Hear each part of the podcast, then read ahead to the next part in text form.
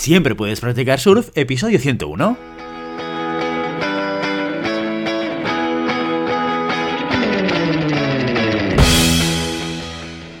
Bienvenido y bienvenida a Siempre puedes practicar surf, el podcast diario sobre recursos humanos. Este podcast está pensado para profesionales de recursos humanos, gerentes o jefes de equipo y podrás encontrar técnicas, consejos, ideas, conceptos y noticias sobre la gestión de personas. Eso sí, con un enfoque práctico y aplicable. Hoy episodio 101 del viernes 15 de octubre del 2021. Programa muy interesante porque lo dedicamos a vuestras preguntas concretas con retos sobre gestión de personas y recursos humanos. Pero antes dejadme que os recuerde que podéis encontrar más contenido en nuestro blog e información sobre nuestros servicios en nuestra web globalhumancon.com. Desde allí os podréis apuntar a nuestra newsletter para no perderos nuestros webinars, streamings y todo el contenido y actividades que organizamos desde la consultoría Global Human Consultants. Y el último día de la semana, ya lo sabéis, lo dedicamos a resolver todas las dudas que nos hacéis llegar a través de nuestras redes sociales. Queremos estar aún más cerca de vosotros y nada mejor que participando vosotros mismos en nuestro programa. Enviad todas las preguntas que queráis. Empezamos. Hoy empezamos este programa de preguntas y respuestas el viernes con la pregunta que nos envía Rouget. Y dice lo siguiente, dice, hola, mi nombre es Rouget y tengo una situación complicada con un miembro de mi equipo, concretamente mi SEM. Como manager, intento que todos los miembros que forman parte del grupo colaboren entre sí. El trabajo en equipo es muy importante en la empresa y es fundamental la comunicación para que todo vaya fluido. Y es aquí donde se halla el problema. Mi SEM es un excelente profesional, es realmente bueno en su posición, pero le cuesta abrirse y comunicarse con los demás para compartir conocimientos. Muchas tareas se alargan porque dependen de su actuación y podríamos ser mucho más ágiles si quisiera transmitir su saber hacer o como se dice actualmente su know-how y no ser tan dependientes. ¿Cómo puedo obligarle a compartir conocimientos? Un saludo y gracias. Muchas gracias Luigi a ti por enviarnos la pregunta.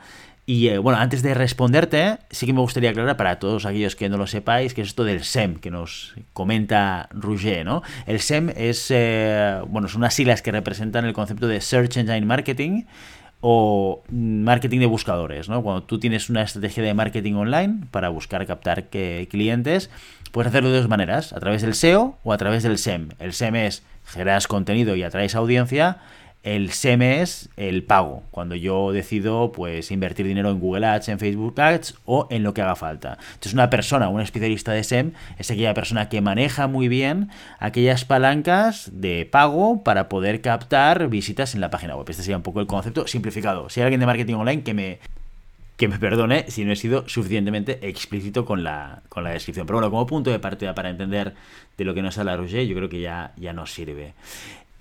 Vamos a analizar con un poco más de detalle aquello que nos comparte Rouget. Bien, vamos a ver cuál es el problema, el diagnóstico, qué elementos comparte y las preguntas que yo me haría para poder responder a la suya.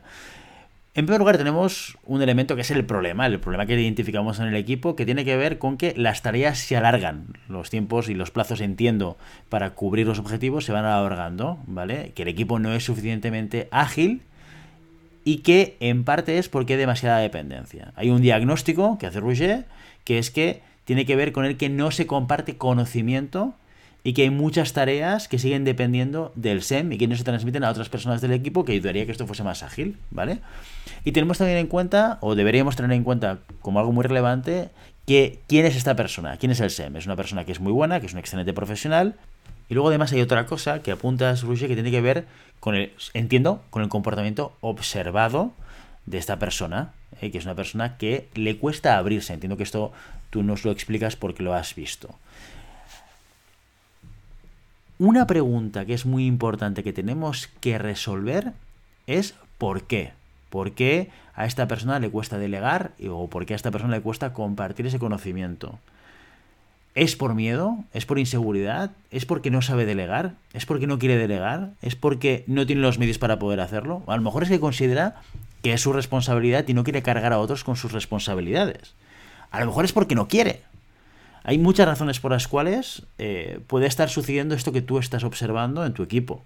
Y por tanto, lo primero que tenemos que hacer es entender realmente qué es lo que opina esa persona y si identifica el mismo problema que tú identificas. ¿Por qué? Porque si no, tendemos a montar una película en nuestra cabeza basado en determinados elementos que vamos observando. Oye, tengo un problema de que el equipo no es ágil, tengo una persona que centraliza mucho conocimiento y que además por su comportamiento veo que no comparte este conocimiento. Entonces mi planteamiento automático cuando yo hago este, esta reflexión es ¿cómo puedo obligar yo a esta persona a que comparte su conocimiento? Claro, ojo, ojo, ojo porque aquí entramos en terreno muy pantanoso. Obligar, obligar, no te diría que es que no se puede, porque de hecho si estuviese en su descripción de puesto de trabajo y lo hubieses fichado con una responsabilidad de formar al equipo, por ejemplo, pues entre comillas podrías obligarle o recordarle que es su responsabilidad que tiene que hacerlo. Pero el tema no es este, el tema es que obligar a alguien a hacer algo es siempre una mala estrategia. Es un elemento que a lo mejor te funciona en el corto plazo, pero en el medio y largo plazo no te va a servir. No podemos obligar a la gente a hacer cosas. ¿Eh? Eh, y en este caso concreto, si además no está dentro de su descripción, lo que tenemos que entender es cuál es el motivador que hace que esta persona no esté delegando y no esté comportamiento, no esté compartiendo el conocimiento con el resto del equipo. Porque sobre, sobre eso sobre lo que tenemos que trabajar. Claro, piensa, yo te he lanzado ahora como seis posibilidades y, seguro que hay muchísimas más.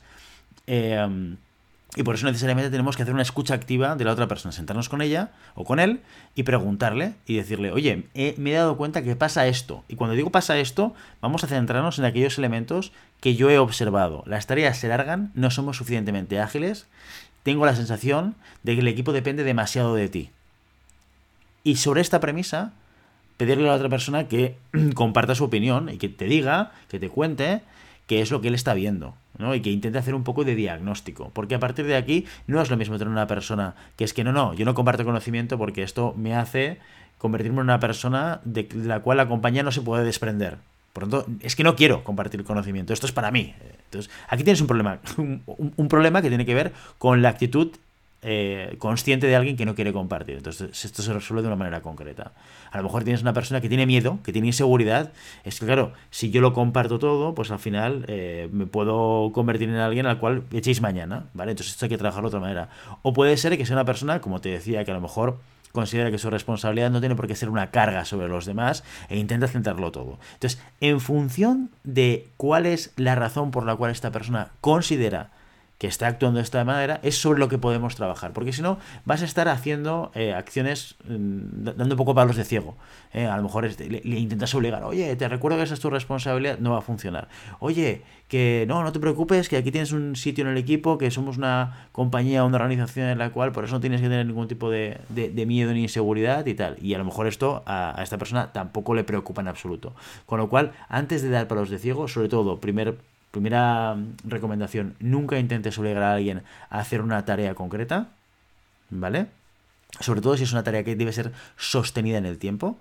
Lo que tenemos que intentar es ayudar a las personas de un equipo a desarrollarse, ¿no? Y siempre verlo desde esta perspectiva. El equipo tiene que conseguir sus objetivos de ejecución de tareas, el equipo tiene que ser más ágil, tú formas parte del equipo y como tal tienes un rol muy importante a jugar para que nosotros consigamos esto. ¿Cuál es este rol? Oye, ¿por qué no eh, formas a esta persona y a esta persona eh, con algún, eh, en algún elemento de SEM para que podamos ser más ágiles? ¿no? Es otra, una perspectiva completamente diferente.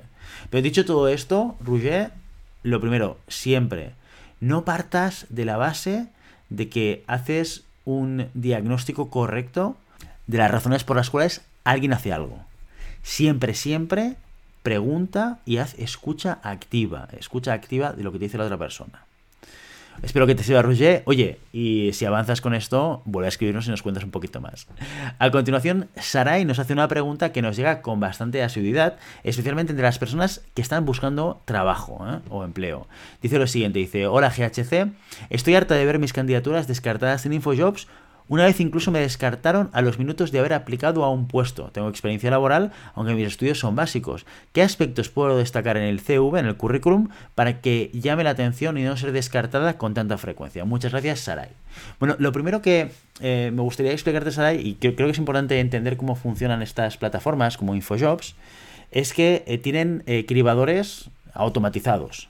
¿Esto qué quiere decir? Quiere decir que cuando yo pongo un currículum, ¿vale?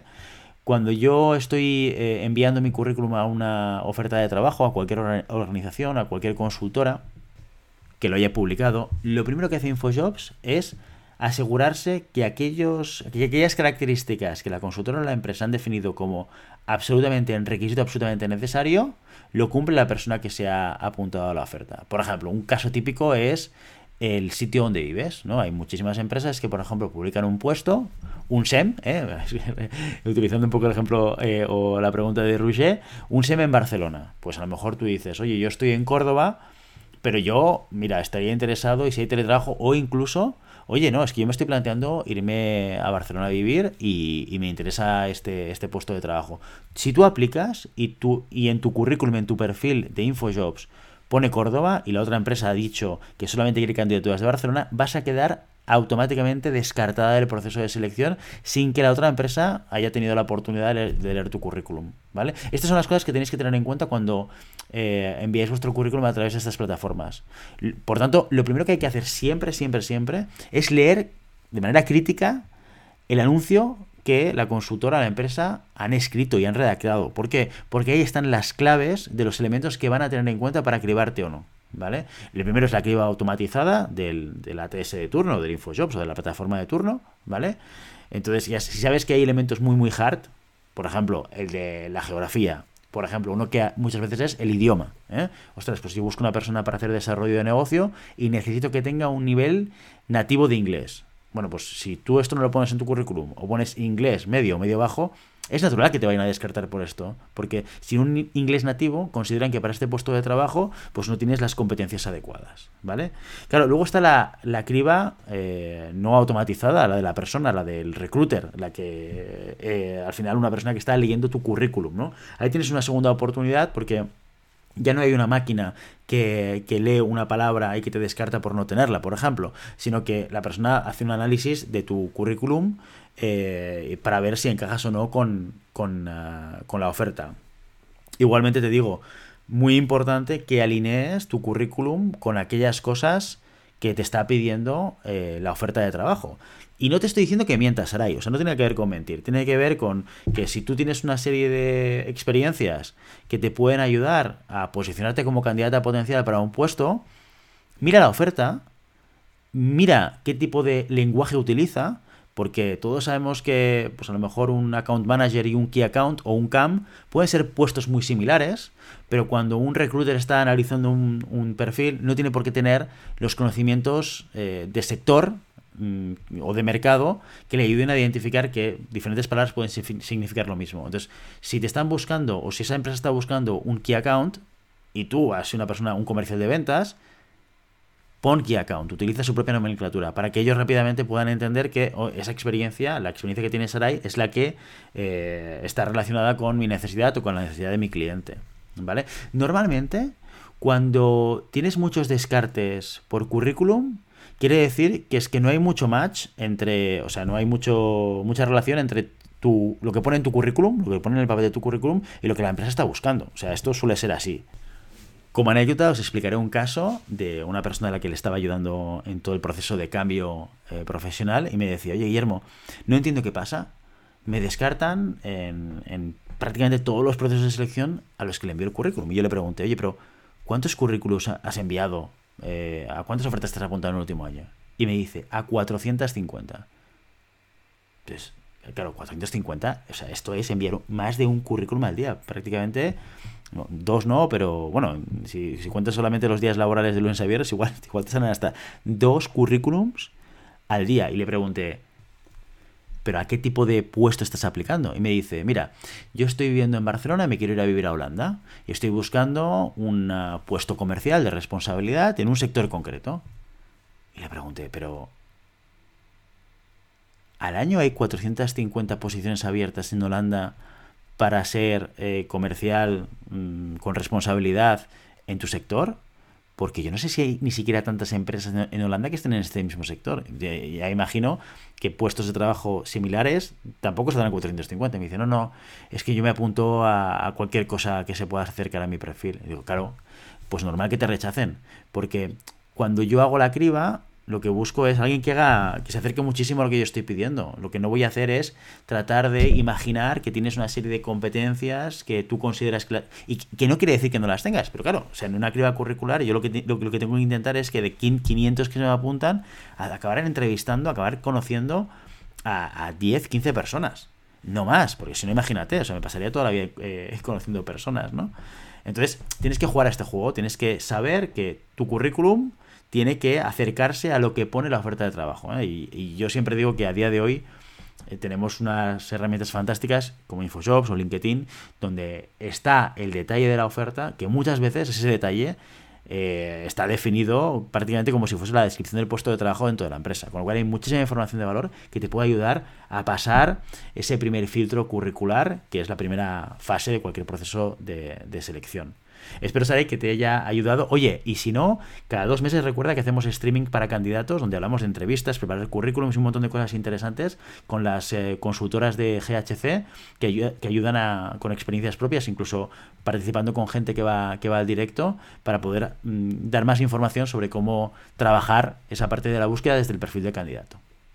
Muy bien, y por último, para este viernes tenemos a Jordi que nos hace una pregunta relacionada con las técnicas proyectivas. ¿eh? Y dice, hola Guillermo, hace tiempo escuché que las técnicas proyectivas, y más concretamente la de Rorschach, se utilizan mucho para evaluar a candidatos para puestos directivos y alta gerencia. ¿Es eso cierto? ¿Es un mito? ¿En GCC utilizáis técnicas proyectivas? Espero que no sea inconveniente la pregunta. Un saludo, Jordi. Pues no, para nada, para nada, ningún inconveniente, Jordi. Pues mira, yo, que, llevo en el sector de recursos humanos pues 18 años, nunca jamás he utilizado la técnica eh, proyectiva de Rorschach, pero me consta de, gente anterior a mí, y no sé si actualmente habrán empresas que lo utilicen. Rorschach es un test proyectivo que tiene promotores y detractores, ¿vale? Como, pasa con muchos test proyectivos, eh, y que tiene por objetivo medir la personalidad. Uno de los elementos más complejos de este test es la interpretación, porque es muy, muy, muy subjetivo. Eh, pero bueno, yo no, te quiero decir que no hay nadie, pero vamos, yo no conozco a nadie que a día de hoy lo utilice en procesos de selección. Quizás en la parte clínica sí que se ha utilizado un poquito más para eh, identificar psicopatologías. ¿Vale? Pero este no es mi campo y no te puedo contar muchísimo más sobre ello. ¿Sobre test proyectivos que utilizamos nosotros? Sí, nosotros grafología es una de las de las herramientas y de las palancas que utilizamos siempre en todos nuestros procesos de búsqueda de talento. Y lo utilizamos como un elemento más. ¿eh? Nosotros entendemos el proceso de búsqueda como un proceso que nos ayuda a conocer a una persona en, toda la profundidad que nos permite el tiempo que le dedicamos, pues, que es pues, una serie de entrevistas aproximadamente que pueden llegar a las dos horas, entre entrevistas telefónicas y entrevistas cara a cara, dos o tres horas incluso, eh, o eh, a través de los diferentes test psicotécnicos que utilizamos para entender y valorar sus competencias. ¿no? Y entre todo esto hay un test proyectivo que es el de la grafología que utilizamos siempre, siempre para poder contrastar cosas que vemos en otras, en otras evaluaciones. Si quieres saber más sobre grafología, por ejemplo, tenemos un capítulo con Pilar Pérez, que es una de las grafólogas del equipo de Olar Joven Consultants, que te explica más sobre, sobre él. Pero sí, sí, eh, desde mi punto de vista, una técnica proyectiva no como único elemento, mm, nunca, pero sí como un elemento adicional para contrastar aquello que has podido ver. Yo creo que es interesante y que te puede, que te puede aportar. Me espero, Jordi, que te haya respondido a tu pregunta. Y ya sabes, no puedes tenerlas solas, pero siempre puedes practicar solo. Y hasta aquí nuestro episodio de hoy. Como siempre, queremos invitaros a que os pongáis en contacto con nosotros, nos deis vuestra opinión y nos sugeráis si tenéis algún tema o alguna pregunta concreta. Lo podéis hacer a través de la página de contacto en globalhumancom.com barra contáctanos o a través de las redes sociales. Estamos en Facebook, en Instagram, en Twitter y en LinkedIn. Y si el contenido de este podcast te gusta, no te olvides suscribirte, darnos 5 estrellas en iTunes y me gusta tanto en iVoox como en Spotify. Igualmente recuerda que puedes encontrar más contenidos, noticias y recursos en nuestra web, en globalhumancon.com. Muchas gracias por todo, por tu tiempo, por tu atención y por tu interés en estos temas sobre gestión de personas. Nos escuchamos la semana que viene, lunes, con una nueva entrevista interesantísima. Hasta entonces, feliz fin de semana.